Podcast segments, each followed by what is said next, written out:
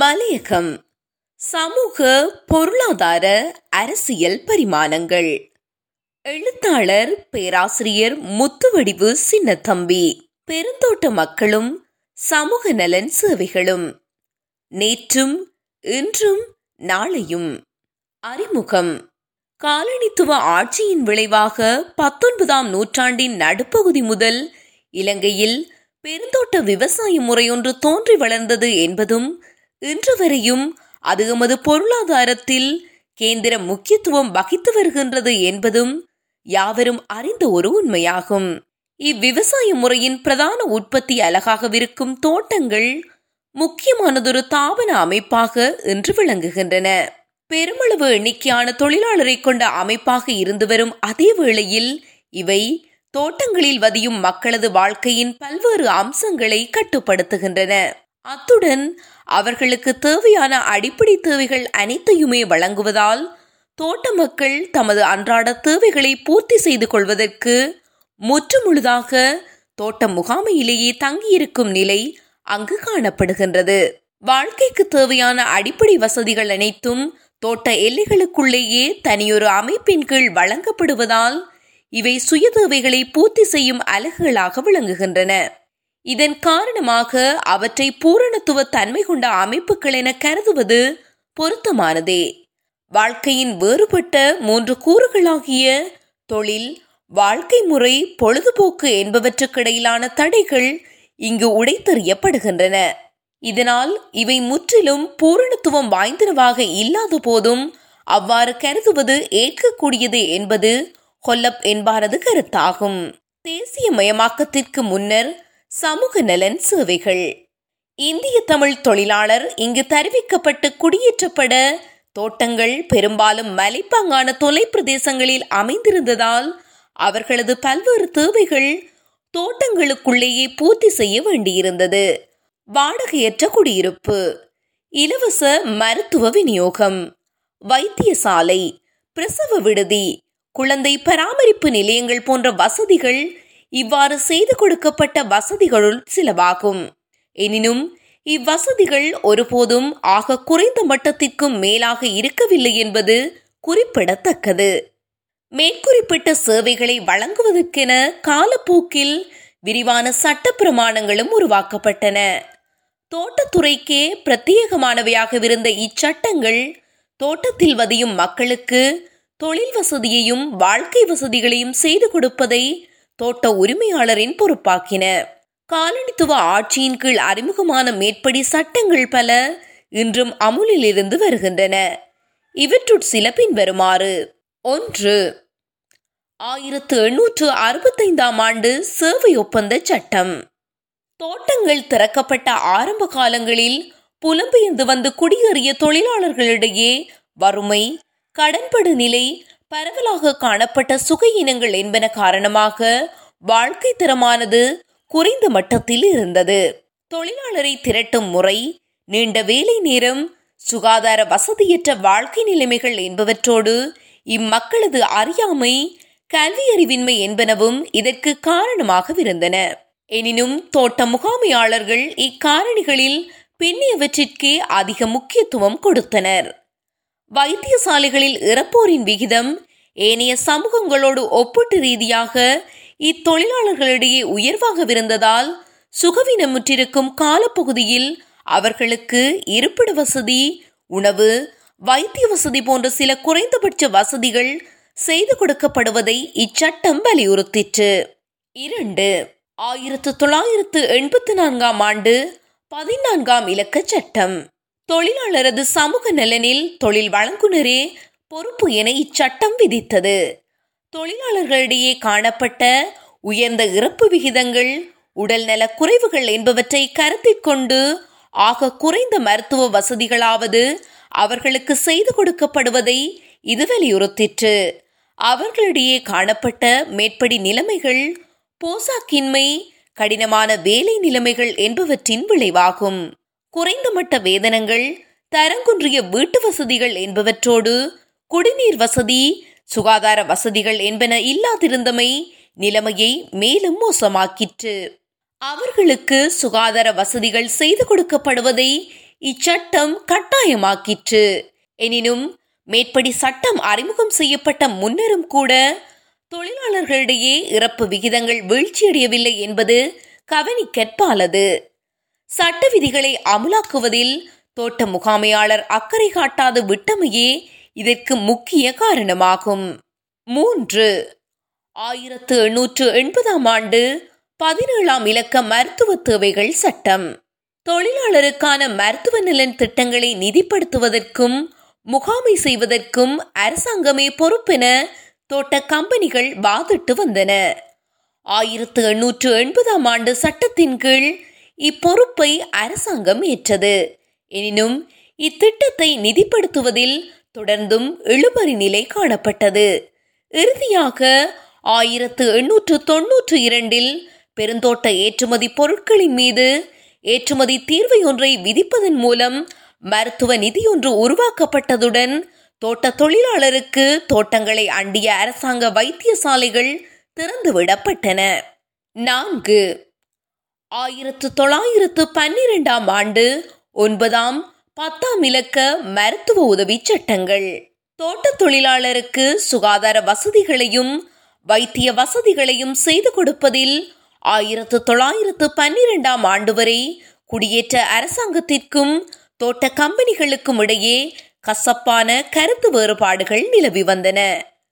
உதாரணமாக ஆயிரத்து எண்ணூற்று அறுபத்தைந்தாம் ஆண்டு சட்டத்தின் கீழ் சுகையின காலங்களில் தொழிலாளருக்கு செய்து கொடுக்கப்பட வேண்டிய குறைந்தபட்ச வசதிகளுக்கான செலவினை யார் செலுத்துவது என்பது பற்றிய சர்ச்சையை இங்கு குறிப்பிடலாம். ஆயிரத்து தொள்ளாயிரத்து பன்னிரெண்டாம் ஆண்டு சட்டம் முதன்முறையாக ஒரு வயதுக்கு குறைந்த பிள்ளைகளின் முறையான பராமரிப்பு, போசாக்கு என்பவற்றிற்கு தோட்ட முகாமையாளரே பொறுப்பு என விதித்தது. தோட்டங்களில் காணப்படும் சுகாதார வசதிகளையும் தோட்ட மக்களுக்கான சமூக நலன் வசதிகளையும் அரசாங்க மாவட்ட வைத்திய அதிகாரிகள் மேற்பார்வை செய்வதற்கும் இச்சட்டம் அதிகாரம் அளித்தது. ஆனாலும் தோட்டங்களில் மலசல கூடங்களை அமைப்பதற்கும் வடிகால் அமைப்புகளை திருத்துவதற்குமான சட்ட விதிகளை உருவாக்குவதற்கும் இது அனுமதி அளித்தது. இவ்வாண்டு முதல் தோட்ட கம்பெனிகளிடமிருந்து மருத்துவ வரியொன்று அறவிடப்பட்ட போதும் தோட்டங்களில் மருத்துவ வசதிகள் ஏற்படுத்தப்படுமானால் மேற்படி வரியின் மூலம் திரட்டப்பட்ட வருவாய் அவற்றிடமே மீளவும் செலுத்தப்பட்டது. ஐந்து, ஆயிரத்து தொள்ளாயிரத்து இருபதாம் ஆண்டு கல்வி சட்டம் பத்தொன்பதாம் நூற்றாண்டு முழுவதுமே தோட்டச்சிறார்களின் கல்விக்கென பாடசாலைகளை நிறுவுதல், அவற்றை பராமரித்தல் என்பவற்றை அரசாங்கம் தனியார் கைகளிலேயே விட்டது. அவ்வித பாடசாலைகள் குறிப்பிட்ட சில நிபந்தனைகளை பூர்த்தி செய்யும் பட்சத்தில் அரசாங்கம் அவற்றிற்கு நிதியுதவி அளித்தன. எனவே மத நிறுவனங்களினாலும் தோட்ட முகாமையாளராலும் நடத்தப்பட்ட பாடசாலைகளின் எண்ணிக்கை அரசாங்க பாடசாலைகளின் எண்ணிக்கையிலும் பார்க்க சார்பளவில் கூடுதலாக இருந்தன. தோட்ட தொழிலாளரது பிள்ளைகள் கல்வி கேட்பது தோட்டங்களில் அவர்கள் செய்யும் வேலையின் அளவை பாதிக்கும் என கருதிய தோட்ட முதலாளிகள் பாடசாலைகளை அமைப்பதை விரும்பவில்லை. எனினும் ஆயிரத்து தொள்ளாயிரத்து ஏழாம் ஆண்டு கொண்டுவரப்பட்ட எட்டாம் இலக்க ஆரம்ப கல்வி சட்டம் தினசரி குறைந்தது இரண்டு மணி நேரமாவது பிள்ளைகளுக்கு ஆரம்ப கல்வி புகட்டுவதை கட்டாயப்படுத்தியது. தொடர்ந்து ஆயிரத்து தொள்ளாயிரத்து இருபதாம் ஆண்டு சட்டம் தோட்டங்களில் ஆரம்ப பள்ளிகள் நடத்தப்படுவதை கட்டாயமாக்கியது. ஆறு, ஆயிரத்து தொள்ளாயிரத்து நாற்பத்தோராம் ஆண்டு பிரசவ நன்மைகள் சட்டம் தோட்டங்களில் வதியும் மக்களுக்கு ஆக குறைந்த வசதிகளையாவது ஏற்படுத்தி கொடுப்பதற்கும் மோசமான சுரண்டலில் நின்றும் அவர்களை பாதுகாப்பதற்குமாகவே மேற்படி சட்டங்கள் கொண்டுவரப்பட்டன. எனினும் இவை முறையாக அமுல் செய்யப்படுகின்றனவா என்பதை கண்காணிக்க எவ்வித தாபன ரீதியான ஏற்பாடுகளும் இல்லாததால் நடைமுறையில் இச்சட்டங்கள் அதிகம் பலனளிக்க தவறின. நாடு சுதந்திரம் பெற்ற பின்னரும் கூட மேற்படி சட்டங்கள் நீக்கப்படாத போதும் இம்மக்களது குடியுரிமை பறிக்கப்பட்டதால் நடைமுறையில் இவை தோட்ட மக்களுக்கு எவ்வாறு பாதகமாக மாறினவென்பது கீழே விளக்கப்பட்டுள்ளது. நாடு சுதந்திரம் அடைவதற்கு முன்னரிருந்தே பதவியில் இருந்த அரசாங்கங்கள் மக்களுக்கு பல சமூக நல திட்டங்களை அமுலாக்கி வந்தன. ஆனால் தோட்ட மக்களது நலன்களை பேணுவதற்கென இருந்து வந்த விசேட சட்ட ஏற்பாடுகள் தொடர்ந்தும் அமலில் இருந்ததை சாதகமாக கையாண்டு நாட்டு மக்களுக்கு பொதுவாக வழங்கி வந்த சமூக நலன் சேவைகளை தோட்ட மக்களுக்கு விஸ்தரிப்பது நின்றும் அரசாங்கம் தன்னை விடுவித்துக் கொண்டது.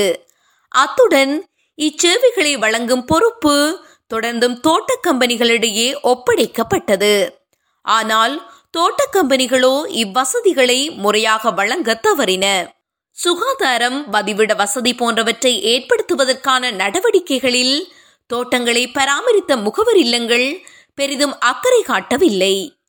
தமது குறுங்கால லாபங்களை பாதிக்கும் எவ்வித நடவடிக்கைகளையும் சாதகமாக நோக்காத இவை இச்சேவைகளை வழங்குவது தமது செலவை கூட்டும் என கருதின. இதன் விளைவாக நாட்டின் ஏனைய சமூகங்கள் பொது சேவைகளை பயன்படுத்தி கல்வி, சுகாதாரம் போன்ற துறைகளில் பல முன்னேற்றங்களை கண்ட போதும் தோட்ட மக்கள் தொடர்ந்தும் தோட்ட முகாமையிலேயே தங்கியிருக்கும் அவல நிலைக்கு தள்ளப்பட்டனர். இதனால் காலத்திற்கு காலம் அரசாங்கம் அறிமுகம் செய்த பல்வேறு சமூக நலன் சேவைகளின் நன்மைகளை தோட்டத்துறை சார்ந்த மக்கள் அனுபவிக்க முடியாது போயிற்று. இவர்களது சமூக அபிவிருத்தியில் தொடர்ந்து வந்த காலப்பகுதியில் ஒரு சில மாற்றங்கள் ஏற்பட்ட போதும் நாட்டின் ஏனைய துறை மக்களோடு சார்பளவில் இன்றும் கூட இவர்கள் பின்தங்கி காணப்படுவதற்கு இதுவே முக்கியமான காரணமாக இருந்தது என கூறின் அது தவறாகாது.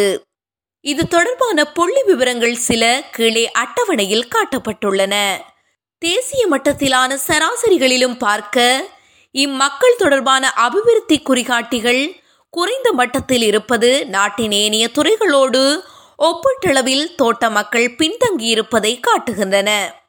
தேசியமயமாக்கமும் சமூக நலன் சேவைகளும் தோட்டங்கள் தேசியமயமாக்கப்பட்டதன் பின்னர் தோட்ட மக்களுக்கு சமூக நலன் சேவைகளை வழங்குவதில் ஓரளவு சிரத்தை காணப்பட்டது. ஆயிரத்து தொள்ளாயிரத்து எழுபத்தி இரண்டாம் ஆண்டோடு ஒப்பிடுகையில் பின்வந்த காலப்பகுதியில் மேற்படி குறிகாட்டிகளில் ஏற்பட்டுள்ள முன்னேற்றம் இதனை காட்டுகின்றது. அரச பெருந்தோட்ட கூட்டுத்தாபனங்கள் ஒவ்வொன்றிலும் சமூக அபிவிருத்தி நடவடிக்கைகளை மேற்கொள்ளுவென தனித்தனி சமூக அபிவிருத்தி பிரிவுகள் அமைக்கப்பட்டன. வதிவிட வசதி, சுகாதாரம், கல்வி, குடிநீர் விநியோகம், குழந்தை பராமரிப்பு போன்றவற்றை மேம்படுத்துவதற்கென இவை பல நடவடிக்கைகளை மேற்கொண்டன. தோட்ட மக்களது சமூக, கலாச்சார, கல்வி தரங்களை மேம்படுத்துவது இவற்றின் நோக்கமாக இருந்தது. தோட்ட மக்களது சுகாதாரம் தொடர்பான பிரச்சனைகளை தீர்ப்பதற்கு அவை பின்வரும் நடவடிக்கைகளை உடனடியாகவே மேற்கொண்டன. ஒன்று, ஆயிரத்து தொள்ளாயிரத்து எழுபத்தி ஐந்தாம் ஆண்டு கூட்டுத்தாபனங்கள் இரண்டும் தலா நூறு பொலி கிளினிக்ஸ்களை ஆரம்பித்தன. பிரசவத்திற்கு முன்னரும் பின்னரும் தாய்மாரதும் சிசுக்களினதும் சுகநலன்களை கவனிப்பது இவற்றின் பிரதான நோக்கமாக இருந்தது. எனினும் நடைமுறையில் இவை குடும்ப திட்டமிடல், அதாவது கருத்தடைக்கான தேவை, அதற்கான வழிமுறைகள், பொதுவான நோய் தடுப்பு முறைகளான தடுப்பூசி ஏற்றுதல், சுகாதார கல்வி போன்றன தொடர்பாக மக்களுக்கு விளக்கமளிக்கும் கடமைகளையே ஆற்றின. இரண்டு, தோட்டங்களில் நிலவும் வைத்தியர்களுக்கான பற்றாக்குறையை தணிக்கும் வகையில் ஒவ்வொரு தோட்டத்திற்கும் சுகாதார நலன் உத்தியோகத்தர்கள் நியமிக்கப்பட்டனர். இவர்கள் தோட்ட மருத்துவ உதவியாளரது கடமைகள் சிலவற்றை மேற்கொள்ள வேண்டும் என எதிர்பார்க்கப்பட்டது. தோட்ட மக்களது சமூக நலனை மேம்படுத்துவதற்கு வெளிநாட்டு தாபனங்களின் பங்களிப்பும் இக்கால பகுதியில் நாடப்பட்டது. ஆயிரத்து தொள்ளாயிரத்து எழுபதுகளில் வெளிநாட்டு உதவி தரும் தாபனங்களின் உதவியுடன் சுகாதாரம், வீடமைப்பு, குடிநீர் விநியோகம், கல்வி என்பவற்றை முன்னேற்றுவதற்கு பல வேலை திட்டங்கள் அமலாக்கப்பட்டன. நோர்வே, டச்சு அரசாங்கங்கள் நிதிப்படுத்திய சமூக நலன் திட்டங்கள், சுவிடிஷ் அபிவிருத்தி நிறுவனம் நிதிப்படுத்திய கல்வி அபிவிருத்தி திட்டம், ஜெர்மனிய அரசாங்கத்தினால் நிதிப்படுத்தப்பட்ட கல்வி கல்லூரி என்பன இவற்றுள் முக்கியமானவை ஆகும். மேலே குறிப்பிடப்பட்டவற்றிற்கு புறம்பாக யுனிசெப், அமெரிக்க கேஆர் நிறுவனம் போன்ற சர்வதேச நிறுவனங்களது உதவியுடன் வேறு பல திட்டங்களும் அமுலாக்கப்பட்டன. இவை மிகவும் விரிவானவையாக இருந்ததோடு மக்களுக்கு நேரடியான நன்மையான நன்மைகளை அளிப்பனவாகவும் இருந்தன. மேற்படி திட்டங்கள் அரசாங்க தாபனங்களின் ஊடாகவும் தோட்ட முகாமையினூடாகவும் செயற்படுத்தப்பட்டன. இவற்றை செயற்படுத்துவதில் இரு அணுகுமுறைகள் பின்பற்றப்பட்டன. ஒன்று, ஏற்கனவே இருந்த சுகாதார வசதிகளை மேம்படுத்தல். மற்றது, நேரடியாகவே மருத்துவ உதவிகளை மக்களுக்கு வழங்குதல். இவ்வித நடவடிக்கைகளை மேற்கொள்ள நிறுவனங்களும் அவை மேற்கொள்ளும் நடவடிக்கைகளும் கீழ் விளக்கப்பட்டுள்ளன. ஒன்று, யுனிசெஃப் திட்டங்கள், தோட்ட மருந்தகங்கள், வைத்தியசாலைகள் என்பவற்றை திருத்தி அமைத்தல், குடிநீர் விநியோகம், மலசல கூடங்களை அமைத்தல், சுகாதார கல்வி வழங்குதல் போன்றன இதன் பிரதான கூறுகளாக இருந்தன. ஆயிரத்து தொள்ளாயிரத்து எண்பத்தி ஏழாம் ஆண்டளவில் எண்பது வீதமான தோட்டப்புற குழந்தைகளுக்கு இது தடுப்பூசி ஏற்றியது. குழந்தை பராமரிப்பு நிலையங்களை மேம்படுத்தும் நடவடிக்கைகளும் இதில் அடங்கியிருந்தன. இரண்டு, சர்வதேச அபிவிருத்தி தாபனம். இதனது உதவியுடன் அமுலாக்கப்பட்ட தேயிலை புனருத்தாபனம் தொடர்பான இரண்டாவது செயற்றிட்டம் மஸ்கெலியா பிரதேசத்தில் பதிமூவாயிரம் வீடுகளை கட்டவும், குடிநீர் வசதி, சுகாதார வசதி என்பவற்றை ஏற்படுத்தவும் நடவடிக்கை மேற்கொண்டது. மூன்று, ஆசிய அபிவிருத்தி வங்கி ஊபெக் தாபனம் என்பவற்றின் உதவியுடன் அமலாக்கப்பட்ட தேயிலை அபிவிருத்தி திட்டம் பதுளை மாவட்டத்தில் மூவாயிரத்து நானூற்று எண்பது புதிய வீடுகளை நிர்மாணிக்கும் பணியை மேற்கொண்டது. நான்கு, தேசிய அபிவிருத்தி வங்கியினது நிதியுதவியுடன் ஆரம்பிக்கப்பட்ட தேயிலை புனருத்தாரண திட்டத்தின் கீழ் ஐயாயிரத்து தொள்ளாயிரம் வீடுகள் நிர்மாணிக்கப்பட்டன. ஐந்து, அமெரிக்க நிறுவனமான கியார் நிறுவனம் திரிபோசா திட்டத்திற்கு நேரடி உதவி வழங்கிற்று. பிரசவத்திற்கென தாய்மார்கள் பிரசவ வாட்டுக்களில் தங்கியிருக்கும் ஏழு நாட்களுக்கு முன்னரும் பின்னரும் மேற்படி சத்துணவு வழங்கப்பட்டது. ஆறு, பல மாவட்டங்களில் அமுலாக்கப்பட்ட ஒருங்கிணைந்த கிராமிய அபிவிருத்தி திட்டங்களின் கீழ் தோட்டங்களுக்கென சில விசேட செயற்றிட்டங்களும் அமுலாக்கப்பட்டன. உதாரணமாக, நுவரெலியா மாவட்டத்திற்கான திட்டம் தோட்ட மருந்தகங்கள், பிரசவ வாட்டுக்கள் என்பவற்றை திருத்தியமைத்ததோடு தோட்ட மருத்துவ உதவியாளர், மருத்துவச்சிகள் என்போரை பயிற்றுவிக்கவும் நிதி ஒதுக்கியது. ஏழு, சனத்தொகை நடவடிக்கைகளுக்கான ஐக்கிய நாடுகள் நிதியமும் சில வேலை திட்டங்களை அமுலாக்கிற்று. மேற்படி திட்டங்களினூடாக நன்மையடைந்தோர் அவற்றின் பலன்களை அனுபவித்தவர் என்பதில் எவ்வித ஐயமும் இல்லை. எனினும் பெருந்தோட்ட மக்களின் சமூக நல குறைபாடுகளை நிவர்த்திப்பதற்கு இவை போதுமானவையாக இருக்கவில்லை. பொதுநலன் சேவைகளை வழங்கும் அரசாங்க திணைக்களங்கள் முற்று முழுதாக இக்கடமைகளில் தம்மை ஈடுபடுத்திக் கொள்கின்றன. மாறாக, தோட்ட முகாமையாளர் தமது வர்த்தக நடவடிக்கைகளுக்கு முதன்மை அளித்து சமூக நலன் சேவைகளுக்கு இரண்டாம் இடத்தையே அளிக்கின்றனர். எனவேதான் பெருந்தோட்டங்களுக்கான நடுத்தர கால முதலீட்டு திட்டமானது பெருந்தோட்ட துறையில் சமூக கட்டமைப்புகளை மேம்படுத்தும் அண்மைக்கால முயற்சிகள் மெச்சத்தக்கனவையாக இருந்த போதும் தோட்ட மக்களின் ஒரு பகுதியினருக்கு மட்டுமே அவை நன்மை அளித்ததென கூறியது போலும். இச்சமூக நலன் நடவடிக்கைகள் சரியான முறையில் ஒருங்கிணைக்கப்படாததுடன் அவை தொடர்பான அணுகுமுறையிலும் திட்டவமைப்பிலும் ஒருமைப்பாடு காணப்படவில்லை என சுட்டிக்காட்டியது. அண்மைக்கால தனியார் மயமாக்கலும் சமூக நலன் சேவைகளும். பெருந்தோட்டங்கள் தேசியமயமாக்கப்படும் வரை தோட்ட மக்களுக்கான சமூக நலன் சேவைகள் தோட்ட முகாமையாலேயே மேற்கொள்ளப்பட்டு வந்தனவென்பதும், தோட்டங்கள் தேசியமயமாக்கப்பட்ட பின்னர் இப்பொறுப்பு பெருந்தோட்ட கூட்டுத்தாபனங்களினது சமூக அபிவிருத்தி பிரிவுகளுக்கு மாற்றப்பட்டது என்பதும் மேலே விளக்கப்பட்டது. தோட்டங்கள் மிளவும் தனியார் கைகளுக்கு மாற்றப்பட்ட பின்னர் மேற்படி சேவைகளை வழங்குவதற்கென பெருந்தோட்ட வீடமைப்பு நலன்புரி நிதியம் என்ற புதிய தாபனம் ஒன்று உருவாக்கப்பட்டது. ஆயிரத்து தொள்ளாயிரத்து எழுபத்தி இரண்டாம் ஆண்டு கம்பெனி சட்டத்தின் கீழ் லாப நோக்கமற்ற ஒரு தாபனமாக உருவாக்கப்பட்ட இது பல்வேறு அமைப்புகளின் பிரதிநிதிகளை கொண்ட ஒன்றாகும். பெருந்தோட்ட கம்பெனிகள் தொழிற்சங்கங்களின் ஊடாக தொழிலாளர் உதவி வழங்கும் வெளிநாட்டு முகவர் தாபனங்கள், அரசாங்க தாபனங்கள் என்பன இதில் பிரதிநிதித்துவம் வகிக்கின்றன. அறுபது வீதமான தொழிலாளரை பிரதிநிதித்துவப்படுத்தும் இருபெரும் தொழிற்சங்கங்கள், தனியார் கம்பெனிகள் என்பவற்றின் பிரதிநிதிகளோடு சமூக நலவமைச்சு, வீடமைப்பு அமைச்சு, பெருந்தோட்ட தொழில் அமைச்சு, நிதியமைச்சு என்பவற்றினது பிரதிநிதிகளையும் இது கொண்டுள்ளது. எனவே அரசாங்கம், தோட்ட கம்பெனிகள், தொழிற்சங்கங்கள் ஆகிய மூன்று பிரதான பிரிவினரும் கூட்டாக அமர்ந்து கலந்துரையாடுவதற்கு இது சிறந்த ஒரு மையமாக விளங்குகின்றது. பெருந்தோட்டங்களுக்கான சமூக நலன் சேவைகளை திட்டமிடல், அவற்றை செயற்படுத்துதல் போன்ற கடமைகளை கொண்டுள்ள இது தோட்ட மக்களுக்கு உட்கட்டமைப்பு வசதிகளை உருவாக்குவதிலும் பல்வேறு சேவைகளை வழங்குதலிலும் முக்கிய பங்கு வகிக்கின்றது. வெளிநாட்டு நிறுவனங்களின் நிதியுதவியுடன் செயற்படும் இதற்கு தோட்ட கம்பெனிகளும் தமது லாபங்களில் ஒரு குறிப்பிட்ட வீதத்தை வழங்க வேண்டும் என விதிக்கப்பட்டுள்ளது. உதவி வழங்கும் வெளிநாட்டு நிறுவனங்களின் உதவியுடனான திட்டங்களுக்கு இது பொறுப்பாக உள்ளது. அத்துடன் படிப்படியாக செயற்படுத்துவதற்கு இது வேறு சில கடமைகளையும் ஆற்ற தொடங்கியுள்ளது. தோட்டத்துறை தொடர்பான ஆராய்ச்சிகளை மேற்கொள்ளுதல், கலந்துரையாடல்களை ஏற்பாடு செய்தல், சுகாதார நலன்புரி உத்தியோகத்தர்களை பயிற்றுவித்தல் போன்றவற்றை இங்கு குறிப்பிடலாம். சமூக நலன் வசதிகளை வழங்குவதில் இது ஒரு முக்கியமான மாற்றத்தினை ஏற்படுத்திற்று. இதுவரை காலமும் இவற்றை வழங்குவதில் இருந்து வந்த அரச பெருந்தோட்ட கூட்டத்தாபனங்களினது படிமுறை அமைப்பினை இது மாற்றியமைத்தது. எனினும் இந்த புதிய தாபன அமைப்பின் கீழ் சமூக நலன் சேவைகளை வழங்கும் பொறுப்பு யாருடையது என்பது தெளிவாக நிர்ணயிக்கப்படாதிருப்பதோடு இன்று வரையும் அரசாங்கம் இதற்கு தீர்க்கமானதொரு விடையை அளிக்க தவறிவிட்டது. தோட்ட மக்களின் மனிதவள அபிவிருத்திக்கு தனியார் துறை கம்பெனிகளே பொறுப்பாகவிருக்கும் தாபன அமைப்பொன்று காலப்போக்கில் உருவாகும் என்ற எதிர்பார்க்கை இதில் காணப்படுகின்றது.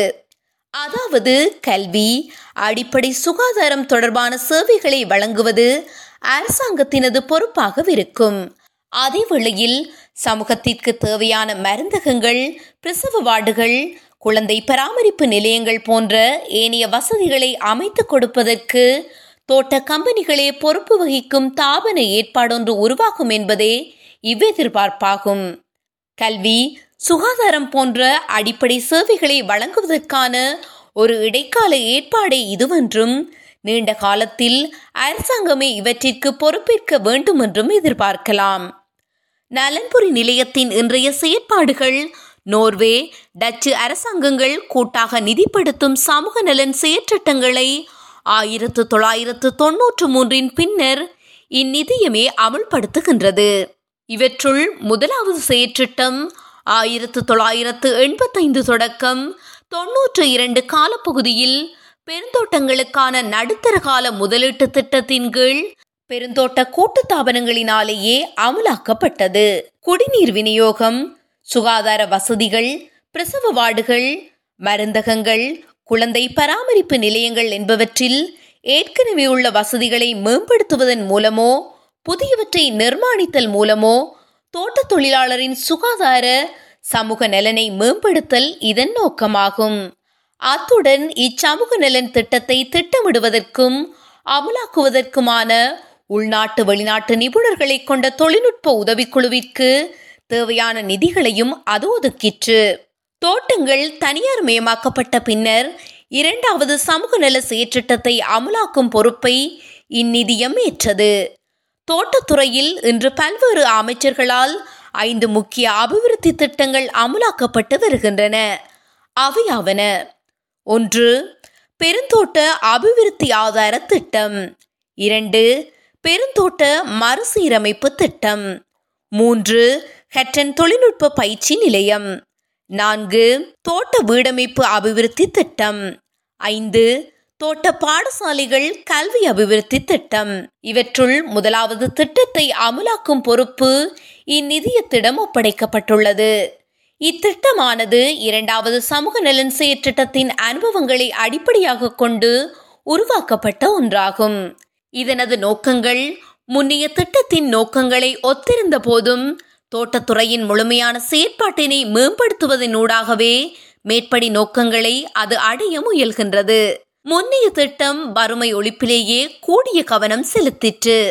ஆனால் புதிய திட்டமானது தனியார் உடைமையினூடாக தோட்டத்துறையினது நீண்டகால அபிவிருத்திக்கு முக்கியத்துவம் அளிக்கின்றது. இதன் பிரதான கூறுகள் பின்வருமாறு: ஒன்று, சமூக நலன் வசதிகளை திட்டமிடல், அபிவிருத்தி செய்தல், முகாமை செய்தல் போன்றவற்றிற்கு உதவுதல். இரண்டு, தோட்டங்களில் வதியும் மக்கள் சுய உதவிகளினூடாக வீடுகளையும் மலசல கூடங்களையும் அமைத்துக் கொள்வதற்கு உதவுதல். மூன்று, முறைசாரா கல்வி, பயிற்சி என்பவற்றினூடாக சுகாதாரம், சமூக சேவைகள் என்பவற்றின் தரத்தை பேணுவதோடு அவற்றை திறமையான முறையில் ஒழுங்கு செய்வதற்கான நடவடிக்கைகளை மேற்கொள்ளுதல். நான்கு, வீடுகளை நிர்மாணித்தல், அவற்றை வதிவோரின் பெயர்களுக்கு மாற்றுதல் போன்றவற்றை மேற்கொள்வதற்கான சுயாதீன வீடமைப்பு சங்கங்களை உருவாக்குவதற்கும் அவற்றின் செயற்பாட்டினை உறுதிப்படுத்துவதற்கும் உதவுதல். பல்வேறு சமூக நலன் சேவைகளில் முதலீடு செய்வதனூடாக பெருந்தோட்ட மக்களின் வாழ்க்கை தரத்தை உயர்த்துவது இத்திட்டத்தின் அடிப்படை நோக்கமாகும். எனினும் இவற்றிற்கான முழு செலவையும் முன்னரை போன்று அரசாங்கம் தானே ஏற்க முடியாது என்பதை இப்பொழுது உணர்ந்துள்ளது. எனவே தோட்ட தொழிலாளரை வெறுமனே சமூக நலன் சேவைகளின் நன்மைகளை அனுபவிப்போராக மட்டுமே கருதாது தமது வாழ்க்கை நிலையை உயர்த்திக் கொள்ளும் முயற்சியில் ஈடுபடுவதற்கு அவர்களை ஊக்குவிக்கவும் இது முயல்கின்றது.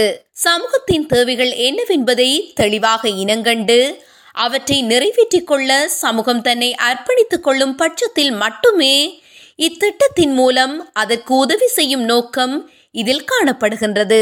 மேலும் மனிதவள அபிவிருத்தியானது கம்பெனி முகாமையின் பிரிக்க முடியாதொரு அம்சம் என்பதையும் தொழிலாளரது பூரணமான ஒத்துழைப்புடனேயே அதனை அடைய முடியும் என்பதையும் அது ஏற்கின்றது. நிலைத்திருக்கக்கூடிய தன்மை கொண்ட சமூக அபிவிருத்தி, மனிதவள அபிவிருத்தி என்பவற்றை முன்னெடுத்து செல்ல இது முனைகின்றது. வீடமைப்பு அபிவிருத்தி, சுகாதாரம், குழந்தை பராமரிப்பு, தொழில் உறவுகளை சீராக்கல் என்பவற்றோடு நலன்புரி நிதியத்தை வலுப்படுத்துவதும் அதன் பிரதான நோக்கங்கள் ஆகும். நிதியம் மேற்படி திட்டத்தை அமுலாக்கி வருகின்ற போதும் தனியார் மயமாக்கலின் பின்னர் சமூக நலன் சேவைகளை வழங்குதல், வீடமைப்பு முயற்சிகள் என்பவற்றில் ஓரளவு தளர்ச்சி ஏற்பட்டுள்ளதாக கூறப்படுகின்றது. மேலும் நலன்புரி நிதியத்தை அமைப்பதற்கும் அதனது நடவடிக்கைகளை திட்டமிடுவதற்கும் அரச பெருந்தோட்ட கூட்டு தாபனங்களின் கீழ் செயற்பட்டு வந்த சமூக அபிவிருத்தி பிரிவுகள் சரியான முறையில் கலந்தாலோசிக்கப்படவில்லை என குறை கூறப்படுகின்றது. அத்துடன் இந்நிதியமானது தேவைக்கு அதிகமாகவே மத்தியமயப்படுத்தப்பட்டுள்ளது என்றும் தோட்டங்களினின்றும் அது விலகி நிற்கின்றதென்றும் கூறப்படுகின்றது. முடிவுரை: தோட்ட தொழிலாளர் தோட்ட எல்லைகளுக்குள்ளேயே கம்பெனிகளுக்கு உரித்தான தொடர் லயனறைகளில் அல்லது வீடுகளில் குடியமர்த்தப்பட்டதாலும் தோட்டங்கள் மலைப்பாங்கான தொலைவிடங்களில் போக்குவரத்து வசதிகளற்று காணப்பட்டதாலும் அவர்களுக்கு தேவையான அடிப்படை சமூக நலன் வசதிகளை தோட்டங்களுக்குள்ளேயே ஏற்படுத்தி கொடுக்க வேண்டியிருந்தது. ஆரம்ப காலங்களில் தோட்ட கம்பெனிகளே இதற்கு பொறுப்பாக இருந்தன. அம்மக்களது வாழ்க்கை நிலைமைகள் மிக மோசமாக இருந்தன.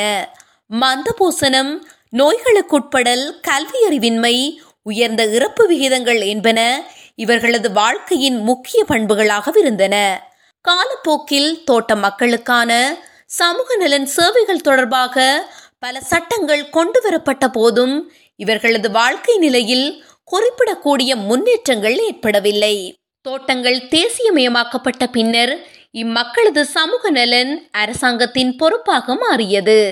எனவே இது தொடர்பான பல முன்னேற்றகரமான நடவடிக்கைகள் மேற்கொள்ளப்பட்டன. அரசாங்கம் மட்டுமன்றி மனிதநேயம் கொண்ட பல வெளிநாட்டு நிறுவனங்களும் இதில் ஈடுபட்டன. இதன் காரணமாக இம்மக்களது வாழ்க்கை நிலை ஓரளவு உயர்ந்தமையை இது தொடர்பான சமூக நலன் குறிகாட்டிகள் பிரதிபலித்தன.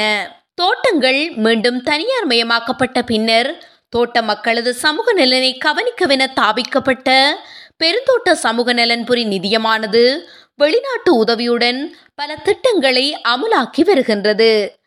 அரசாங்கமும் தோட்ட கம்பெனிகளும் இதற்கு நிதி வழங்க வேண்டும் என எதிர்பார்க்கப்படுகின்றது.